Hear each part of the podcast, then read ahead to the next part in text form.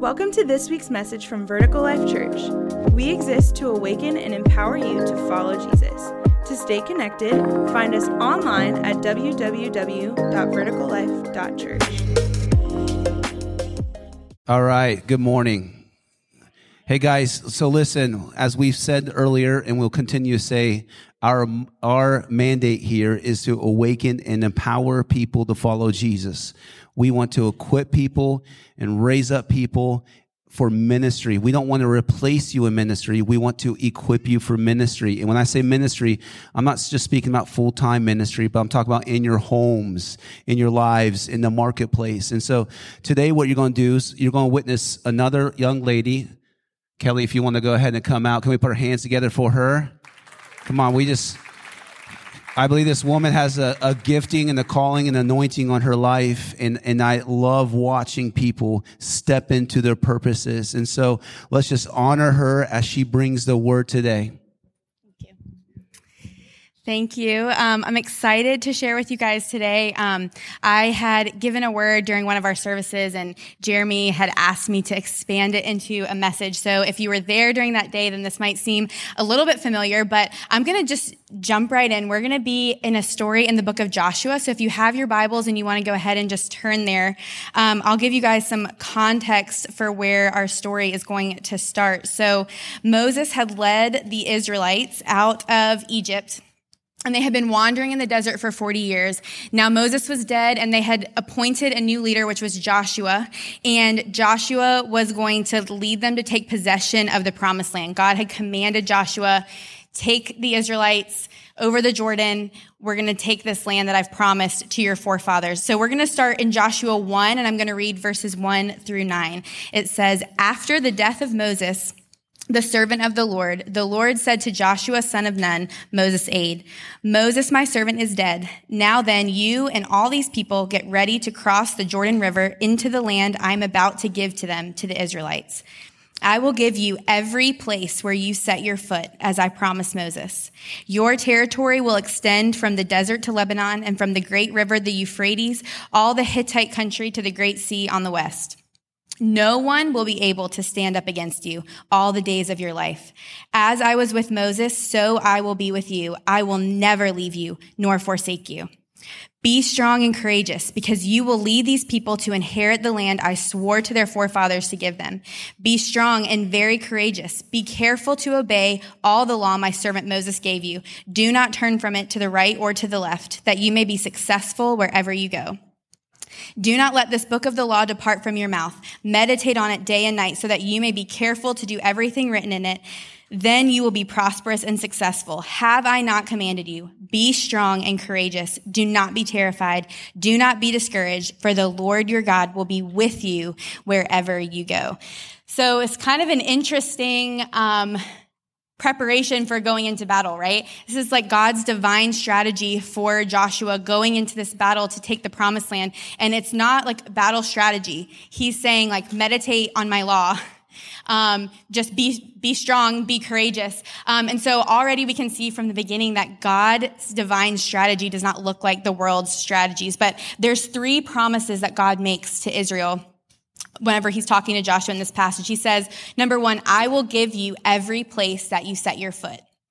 The second one, he says, no one will be able to stand against you. And the third, he says, I will never leave you nor forsake you. I will be with you wherever you go. Okay, so guys, Joshua's leading these people into the promised land and they have enemy after enemy after enemy that they're gonna have to conquer. Like, this wasn't just empty land. There were people and nations that were living there. But like, how pumped up would you be if God was like, well, no one can stand against you, right? No one can stand against you.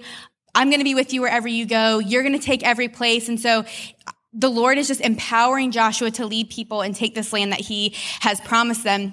And multiple times he says, be strong and courageous. And he talks about obeying the book of the law. Put it in your mouth. Meditate on it day and night. And I wanted to point out here that God is promising victory and he's showing the way. It's divine strategy. Again, God's divine strategy does not look like the world's divine strategy. God didn't take out like a battle plan. I mean, it is a battle plan, but not like a battle plan like what the, what the world um, would assume or what the world would ask for if they were going into a battle. Um, but he does does give divine strategy, and it's the same with us. God has divine strategy for every battle that we're going up against, and we have access to that, but we have to be willing to see through God's eyes. So, something else before we continue in this story that I want to point out is that God never promises to remove our obstacles to the things that He has promised us. He promises to empower you to overcome them. I think so many times we hear stories about the promised land or God's promises and we think that we can just like sit back and God's a genie that's just going to like make everything appear, right?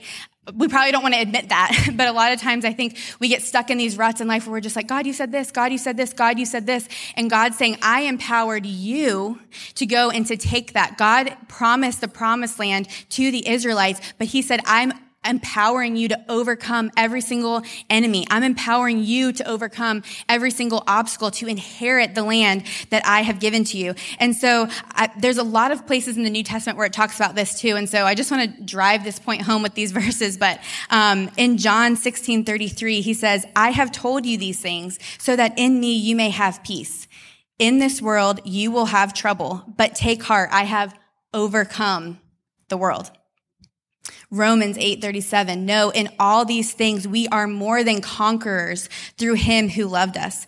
1 John 4, 4 You dear children are from God and have overcome them because the one who is in you is greater than the one who is in the world. 1 John 5, 3 through 5. For everyone born of God overcomes the world. This is the victory that has overcome the world, even our faith. Who is it that overcomes the world? Only he who believes that Jesus is the Son of God. And then in Revelation, there's a bunch of verses that talk about what God has promised to him who, what? Overcomes. to him who overcomes, I will give the right to eat from the tree of life. You will not be hurt at all by the second death. I will give some of the hidden manna. I'll also give him a white stone with a new name written on it, known only to him who receives it. And hidden manna there really is just referring to basically God's supernatural nourishment and provision. To him who overcomes and does my will to the end, I will give authority over the nations. To him who overcomes, they'll be dressed in white and I'll never blot out his name. I will make him a pillar in the temple of God. I will give the right to sit with me on my throne. And so I think sometimes we, we come to the Lord and again, this isn't about salvation, right? Like whenever, like what Jesus did on the cross, like he did that once and for all. And we have eternity in heaven. And if you want to sit in defeat for the rest of your life until you get to heaven, you are allowed to choose that, right? But God has all these promises, promise after promise after promise in the Bible of what we have as our inheritance as his children if we will step into the victory that he has called us to, if we'll get access to that divine strategy that he has and not just sit and say, God, will you just remove these things? He says, I've given you authority. I've given you power. I filled you with my Holy Spirit. In the New Testament, God says, or Jesus says, I have to leave so that the Holy Spirit can come and empower you. You're going to do what I have done and even even greater things. That's exciting, right? And I mean, we have to get over our apathy and over our laziness sometimes to grab hold of that. But God, when we get saved, God doesn't like light a candle and like fluff up our pillow and give us a diary. Like he gives us armor right? In Ephesians 6, he gives us armor. He says, come on, rise up, resist the devil. And then he lists out all these pieces of armor that he's put on us. Why? Not because we can just sit there and he's going to take everything away for us, but because we live in a broken world, but God's kingdom is still advancing. Despite the reign of the enemy, like God's kingdom is still advancing. Jesus is on the throne and he says, I've given you armor and I've empowered you to overcome, to take authority and to take these things that I've promised you. So now we're going to continue. If y'all want to turn to Joshua 6, this is um, kind of a familiar story. Um, we're going to talk about the story of Jericho. Um, so we're going to start in Joshua 6, verse 2, and it says, Then the Lord said to Joshua, See, I have delivered Jericho into your hands, along with its king and its fighting men. March around the city once with all the armed men. Do this for six days. Have seven priests carry trumpets of ram's horns in front of the ark. On the seventh day, march around the city seven times with the priests blowing the trumpets. When you hear them sound a long blast on the trumpets, have all the people give a loud shout. Then the wall of the city will collapse and the people will go up, every man straight in.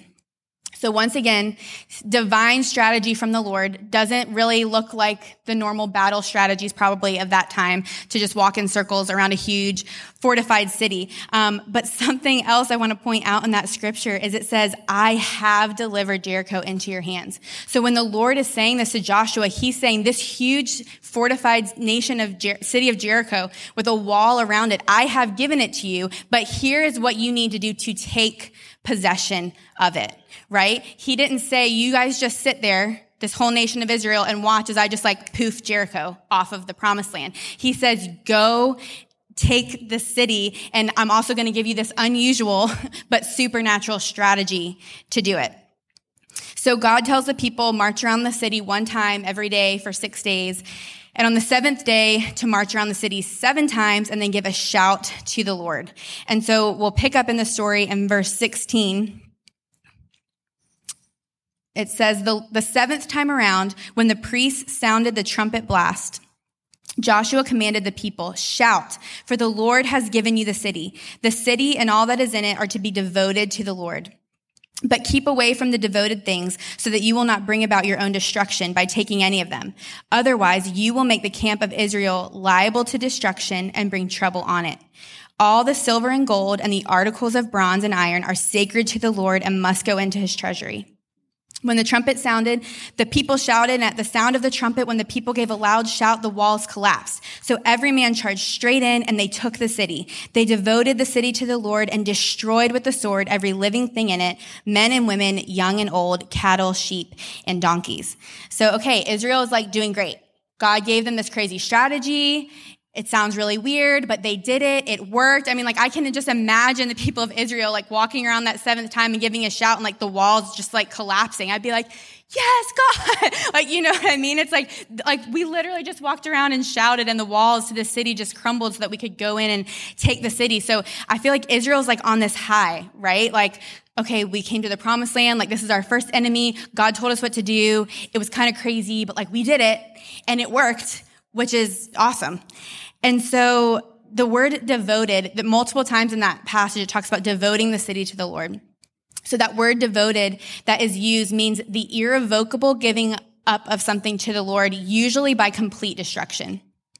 And I was reading a commentary on that word, and it was saying that the meaning actually has two polar opposite meanings either dedicated to the Lord and for his service, or dedicated and devoted to destruction. And so you can see through that scripture where he says, devote the city to the Lord, they totally wipe out everything in it except for these items that God had commanded them to put in the treasury for the use of the Lord. And so there's this hot and cold not hot and cold, but just drastic, um, polarizing difference in the, the meaning of the word devoted, but the Israelites were obedient. Um, God says to keep away from these devoted things so that you're not liable to destruction. Remember that as we keep going. Um, and so then again, verse 21, they devoted the city, they destroyed it. Like gold star for Israel. They did what God said. They're on the right page. So we thought, right? Well, let's go to Joshua 7. so Joshua 7 verse 1 says, But the Israelites acted unfaithfully in regard to the devoted things. Achan, son of Carmi, the son of Zimri, the son of Zerah of the tribe of Judah, took some of them. And so the Lord's anger burned against Israel. Not a good choice. So, like I said, Israel is like on this high, right? This is an entire nation of people. And so Achan has done this thing in secret. Um, he's hidden these devoted things that he has kept against the Lord's command. And um, so Israel's feeling great. Then the next army that they're going up against is this nation of Ai, Ai. I think that's how you say it. They're going against this nation of Ai. And like I said, I think they're probably all feeling like really hyped up. They're excited. They obeyed the Lord and God did exactly what he said. He fulfilled his promise. And so they send out some spies to scout out the land and they're like, these people aren't even that intimidating. Their army isn't that big. Joshua, like, we don't even need that many people. Like, God is so faithful to us. Like, just like, I think he takes like 3,000 people and he's like, let's go. This is going to be a piece of cake. Well, they lose.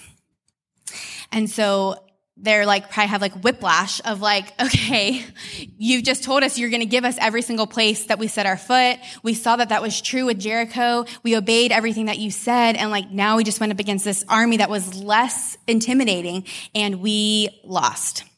And so in Joshua 7 verse 6, it says Joshua tore his clothes and fell face down to the ground before the ark of the Lord, remaining there till evening. The elders of Israel did the same and sprinkled dust on their heads. And Joshua said, Sovereign Lord, why did you ever bring this people across the Jordan to deliver us into the hands of the Amorites to destroy us? If only we had been content to stay on the other side of the Jordan. And so we can see here Joshua immediately starts to question God and he immediately just wishes that they were back. And like, how many times, you guys, do we do that? It's like we experience victory from the Lord or we like take a step of obedience and the second one thing goes wrong, we won or not even goes wrong, but doesn't meet our expectations.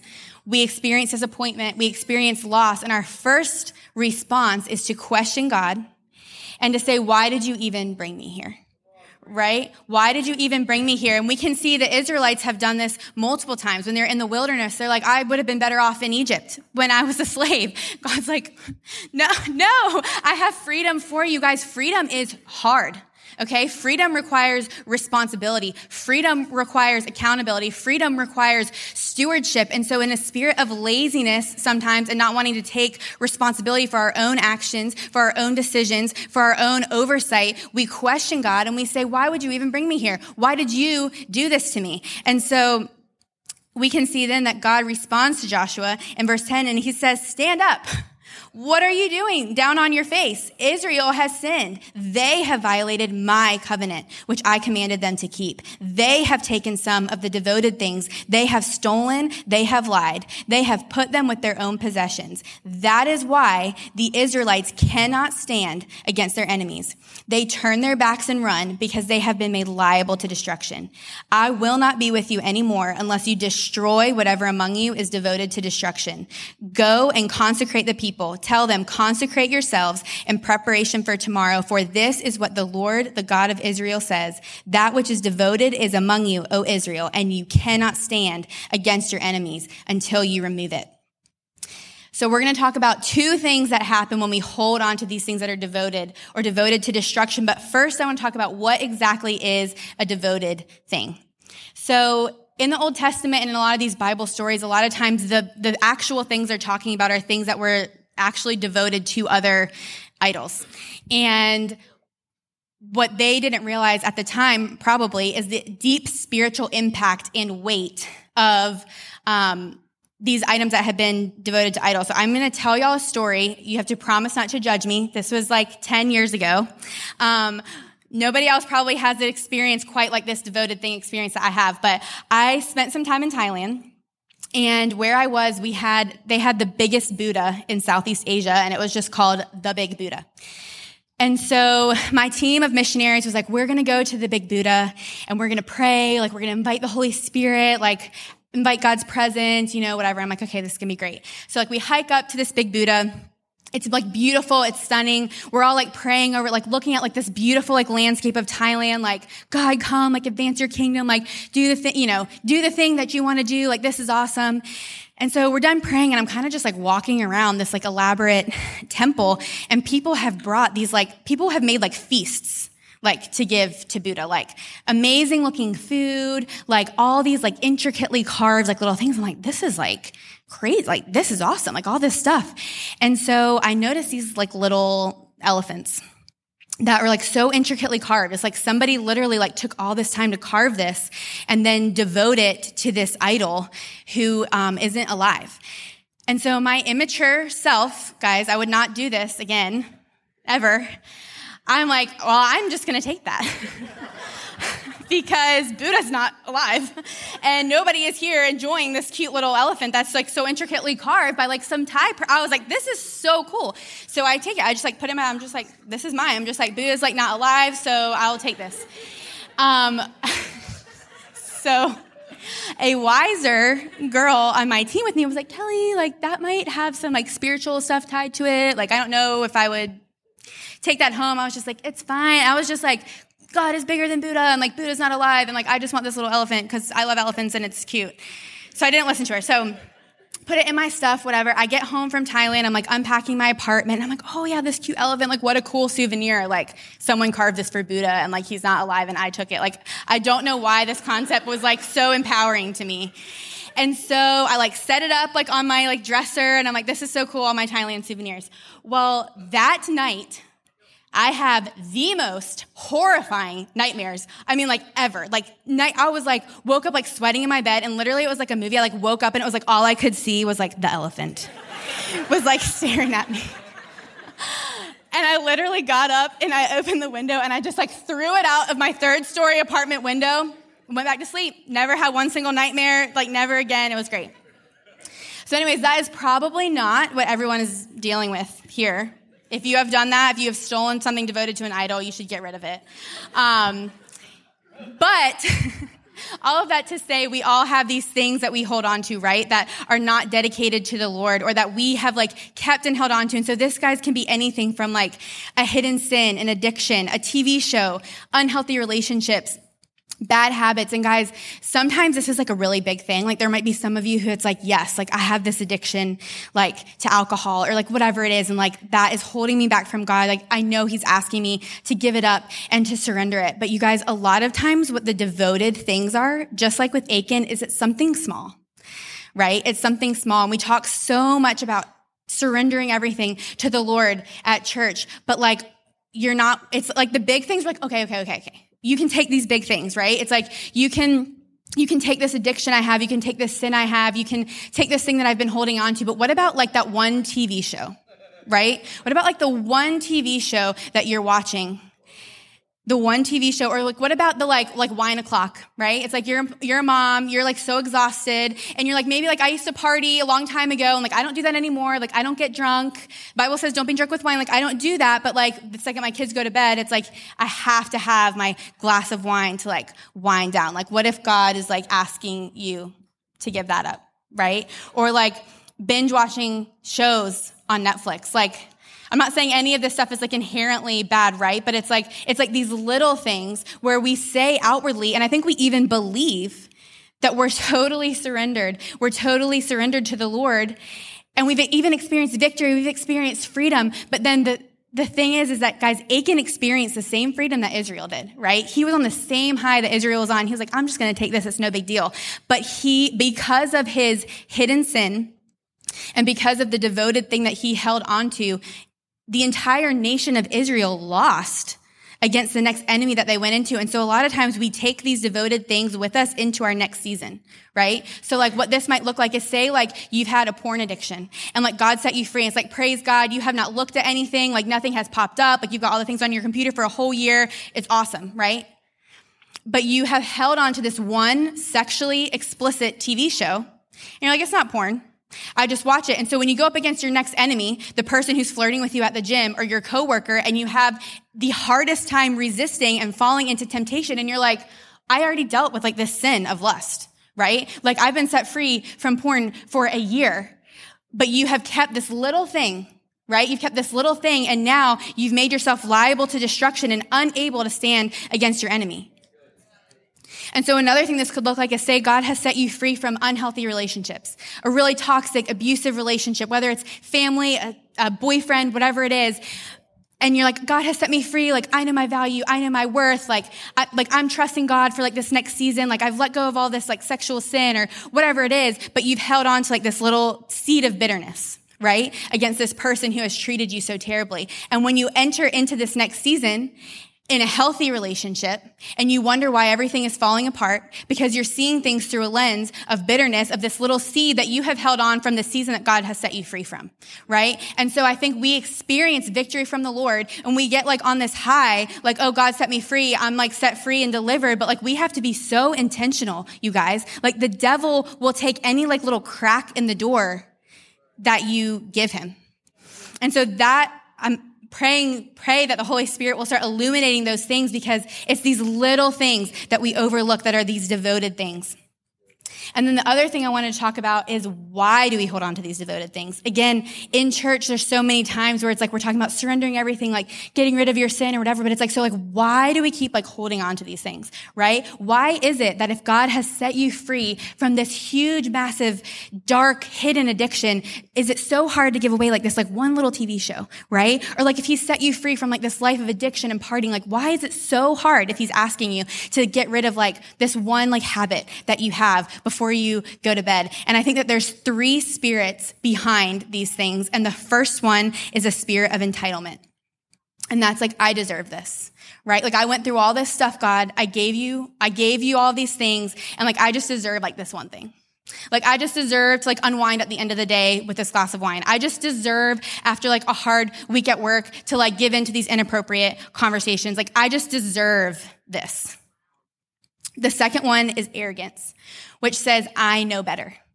Right? And I don't think any of us would probably stand up here and say, I know better than God.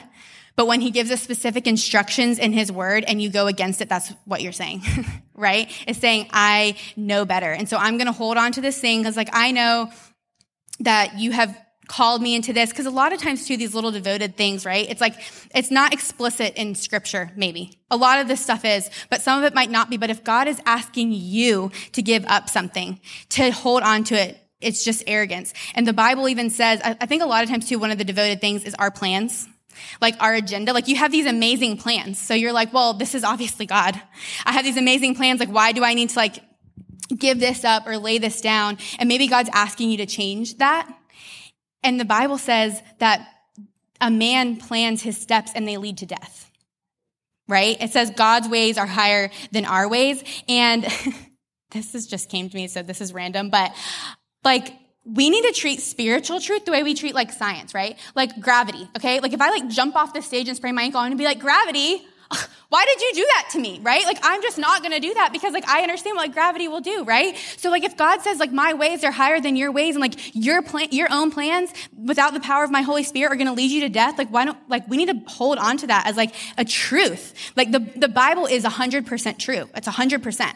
100% true. And like when God called Joshua and he told him he would be successful and prosperous if he meditated on the law, he only had five, five books of the Bible. Is that right? Five books of the Bible. Way less than we have now. Now we have, this is literally like, how many pages are in here? Like 2,000 pages, right? And then we act like we have no clue what God wants us to do. We have no clue what he could be calling us to, and we never even open this. And there's so much truth in it, and we need to approach it that way, where it's like, if God says, okay, again, with the wine thing, I don't know why I'm harping on that, but in Proverbs 20, it doesn't say wine is from the devil, right? No, but it says wine is a mocker, and you're a fool if you're led astray by it. Okay, so like if I believe that that's 100% true, it's like I'm gonna analyze my drinking habits because I don't want to be a fool.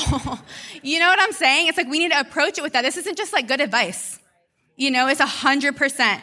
It's a hundred percent true. And it's arrogant to think that I know better than what God has given me in his written word.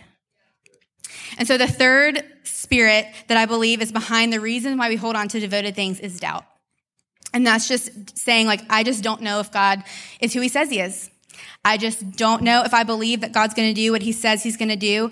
I'll just do it myself or this attitude of like, just in case, right? Like, I am going to keep this side job that's draining me and affecting my family just in case, just in case God doesn't come through the way that I thought that he was going to come through.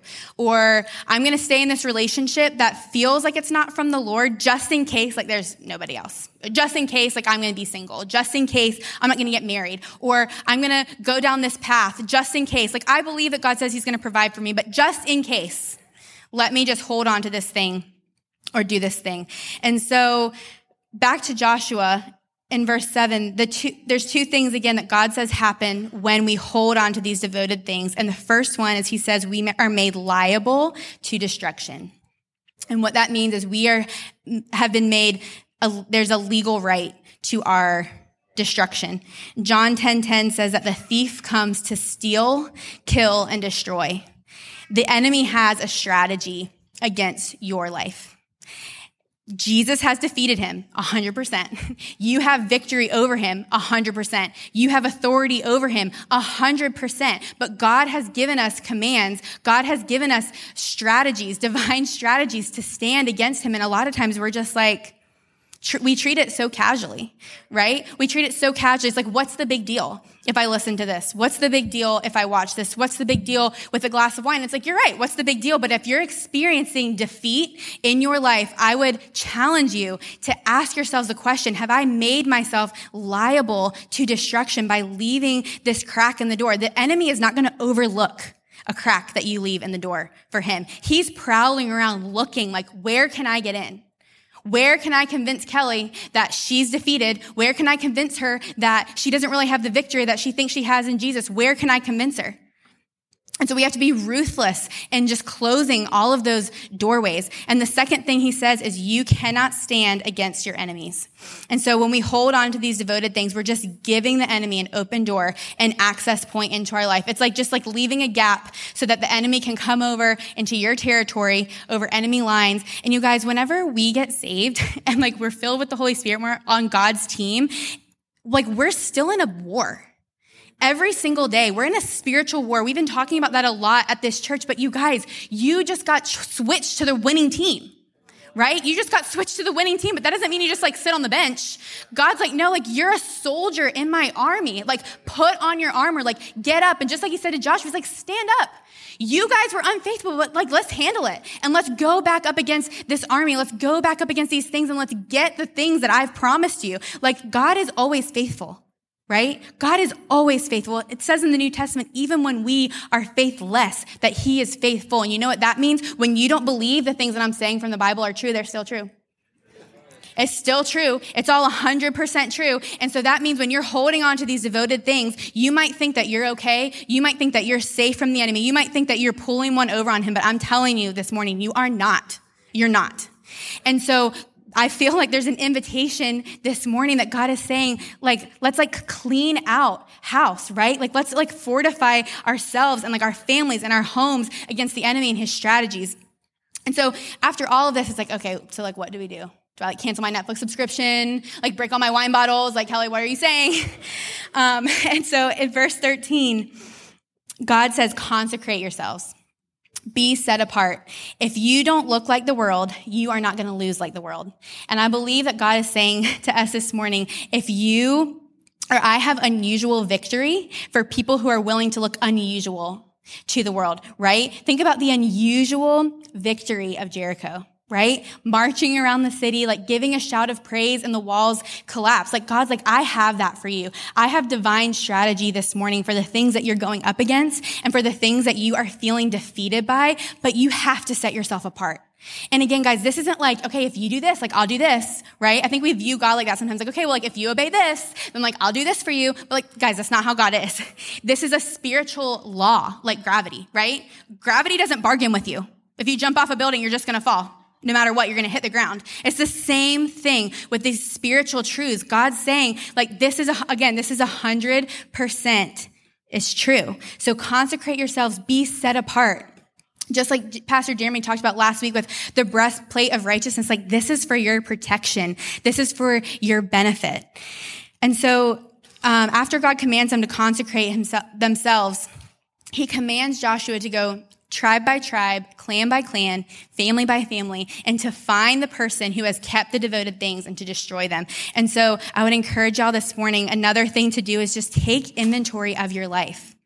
Like be willing and open and humble enough to say, Lord, if there's something small, right? Like if there's something big, like let's get rid of it. But like I said, I think, I don't think any of us came in here unaware of a huge thing probably that's holding us back. But it's like, even if it's something small, Lord, something small like my Instagram, like you can have it. If it's a TV show, like you can have it, right? If it's um, a, a, habit that I have, you can have it. If it's a plan that I make every Tuesday night, you can have it. If it's sleeping 30 minutes less every morning, you guys, that's so small. You can have it, right? It's like take inventory of your life and ask, where am I being disobedient? Where am I not listening to the Holy Spirit? Where am I not um, giving it all to Jesus? Where am I not, um, or where am I holding on to these devoted things that will lead me to destruction and that are not for my benefit, that are not for victory? And then the third thing is get rid of the devoted things. So the Israelites, when they found Achan, they killed him and his whole family. Um, they got rid of it. They got rid of the devoted things. They killed his whole family, which seems extremely violent. Um, I don't think anyone needs to go kill anyone. Please hear me say that. However, we need to get violent and aggressive about the spiritual atmospheres of our own hearts and of our homes. You guys, like, there are so many things I think that we can just let like seep in or like leak in, and we're just giving the enemy just like opening the door for him to say, Here, have access to my life.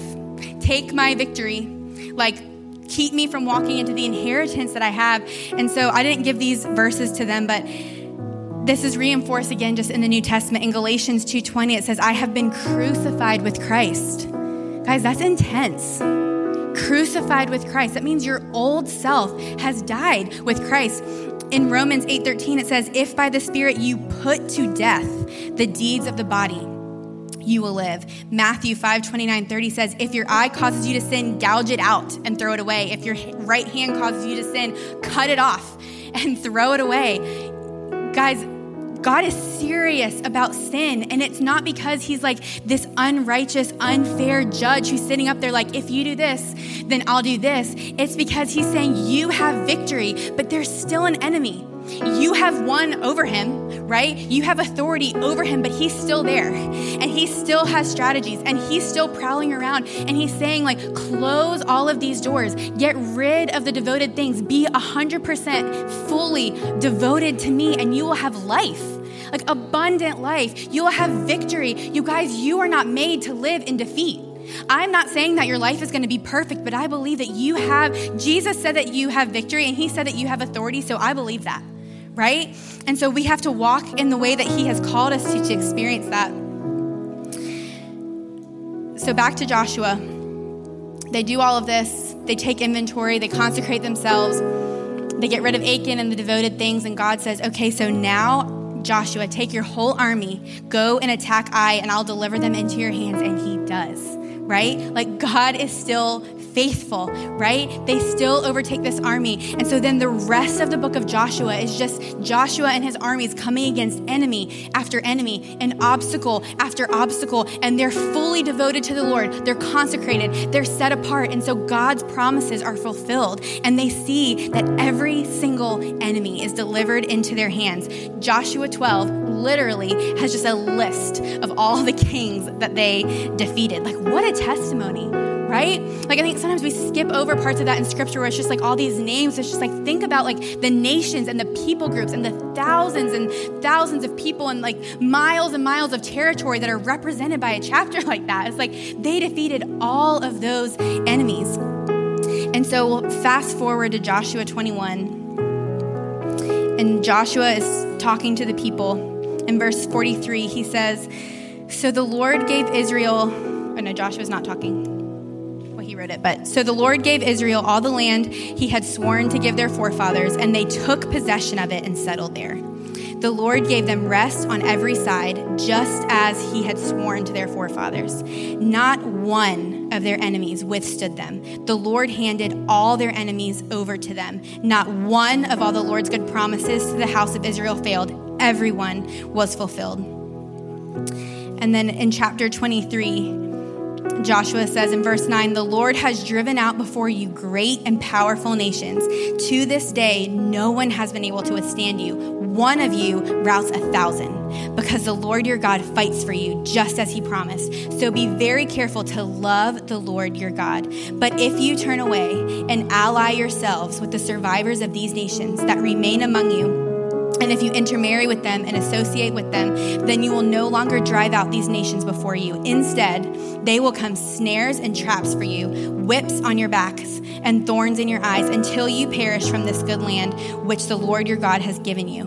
Now I'm about to go the way of all the earth. You know with all your heart and soul that not one of all the good promises the Lord your God gave you has failed. Every promise has been fulfilled, not one has failed. And so, you guys, just like this says, don't, I want to caution you guys this morning don't ally yourself. Don't ally yourself with anyone or anything besides the Holy Spirit. Just like Jeremy talked about in one of his recent messages, he said, You can't fight a devil that you're walking in agreement with so good. You can't fight a devil that you're walking in agreement with. And that's what this whole thing is about, right? It's like God's like, these are your enemies. This is your victory. Like, what are you going to choose, right? And so then in Joshua 24, this is a really popular verse, but verse 15, it says, But if serving the Lord seems undesirable to you, then choose for yourselves this day whom you will serve, whether the gods your forefathers served beyond the river or the gods of the Amorites in whose land you are living. But as for me and my household, we will serve the Lord. So, y'all can go ahead and stand. and I'm going to pray. And um, if y'all will just, I'm going to go ahead and invite the prayer team up here, but if y'all will just stand with your uh, hands up in surrender. Um, I'm just going to pray for us, you guys, just like this verse is saying. Like, if after all of that, right, if after all of that, it still seems undesirable for you to serve the Lord, um, I don't know. You can make your own choice. Um, but this house we will serve God. And so, Holy Spirit, we pray that you would just come, God, that you would just illuminate in our hearts the devoted things, the things that we have kept and held on to, whether because we feel like we deserve it because we think we know better than you or because we just don't have faith to believe that you are who you say you are. Holy Spirit, I pray you would illuminate those things to us and that you would give us a bold love and a bold trust in you that would say, you can have it all, Jesus. You can have it all. It might seem like a silly little thing, but you can have it. if it's so silly and so little, like let's just give it up, right? If it's so silly and so little, like just give it up because there's major defeat, I think, that people are experiencing major defeat and discouragement. And it's not because of like this huge thing that's visible on the outside. It's not because of this huge thing that everybody could look in and see. It's because of something small that God has asked you to give up. And it's like, if it was so small, why wouldn't you just give it up? And so, Holy Spirit, I pray that you would just convict our hearts this morning.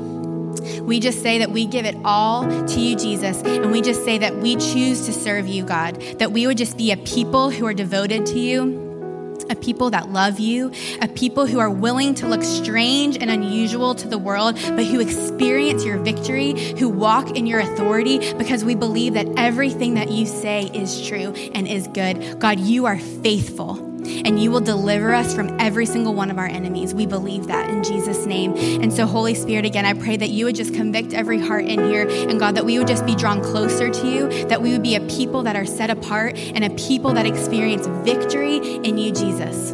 In Jesus' name, amen. Well, y'all can go ahead and just give God a round of applause for his faithfulness.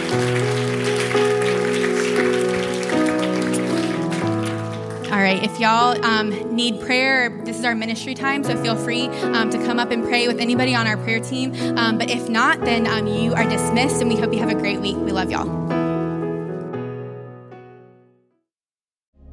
Thank you for listening to this week's message. To stay connected or find more information about Vertical Life Church, please visit our website at www.verticallife.church.